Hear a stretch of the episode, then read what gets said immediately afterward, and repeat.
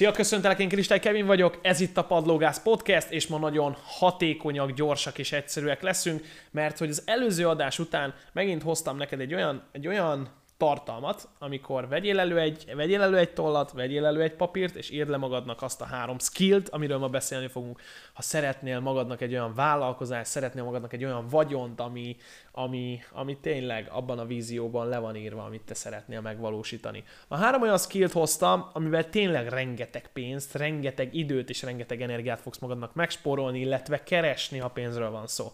Ez a három skill pedig az elmúlt három évemet azért elég erősen körbejárta, folyamatosan napról napra megnyilvánult, mert mind a három valahol a bizniszem egyik alapja, a vállalkozásom egyik fő irányvonala. Az első ilyen a copywriting, ami nem más, mint a szövegírás. Szövegírás alatt azt értem, amikor posztokat, e-maileket, DM-eket, a hirdetés videók alá, vagy hirdetések eseményeihez szövegeket írunk. A szövegírás mindig is egy olyan téma volt, ami már az emberiségben több ezer év óta jelen van, és folyamatosan vissza-visszatér. A mai napig olvasunk könyveket, remek írásokat. Amikor egy hirdetés videót nézel a Facebookon, és meglátsz egy jó írást mellette, akkor ez is a szövegírás kategóriájába tartozik. Vannak emberek, akik üzenetekkel képesek érzelmeket, energiákat mozgatni, képesek embereket cselekvésre ösztönözni. Nézd csak meg a weboldalakat, nézd meg a, a YouTube linkek leírásait, nézd meg, a, nézd meg az Insta bio konkrétan mekkora, mekkora fókusza lett, és mennyire figyelnek rá az emberek.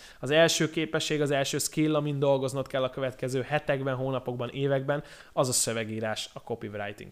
A második ilyen skill, főleg, hogyha kezdő egyéni vállalkozókat nézünk, kezdő vállalkozásokat, a második ilyen skill a nyilvános beszéd. Mint ahogy látsz most engem is, ebbe a kamerába beszélek, ebbe a mikrofonba folyamatosan darálom itt a mondatokat. Az elmúlt két és fél évben több mint 400 videón vagyok túl, ami, ami folyamatosan nyilvános beszéd.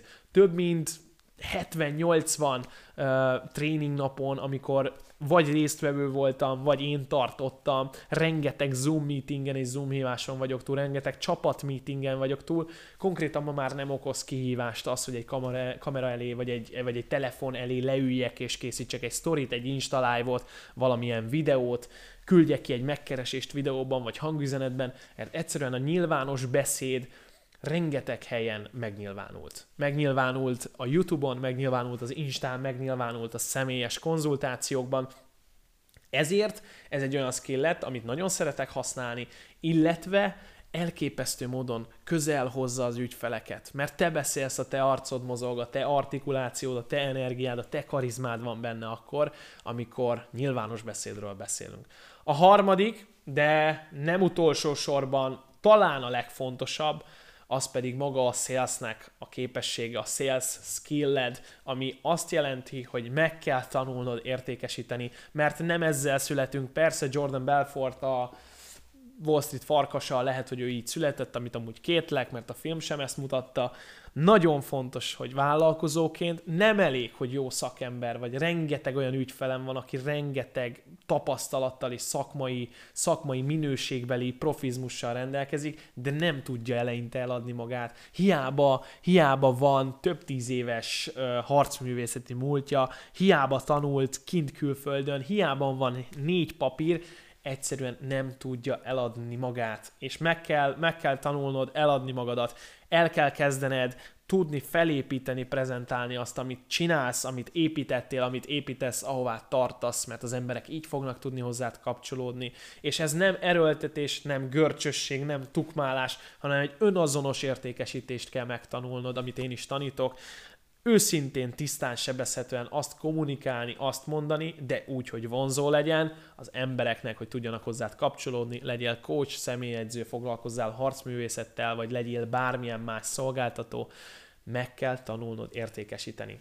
Szövegírás, nyilvános beszéd és értékesítés. Ez lett volna a mai adás, mondtam, hogy gyorsak leszünk, rövidek leszünk, egyszerűek leszünk, kérlek, írt fel őket, kezdj el a témában olvasgatni, kezdj el a témában utána nézni dolgoknak, és ha úgy érzed, hogy megérettél arra, hogy ezeket el tudod kezdeni használni, akkor minél gyorsabban implementálj, használd a tudásban ezeket a skilleket. Köszönöm, hogy itt voltál, kövess be Instán vagy a többi platformon, következő adásban pedig találkozunk. Szia!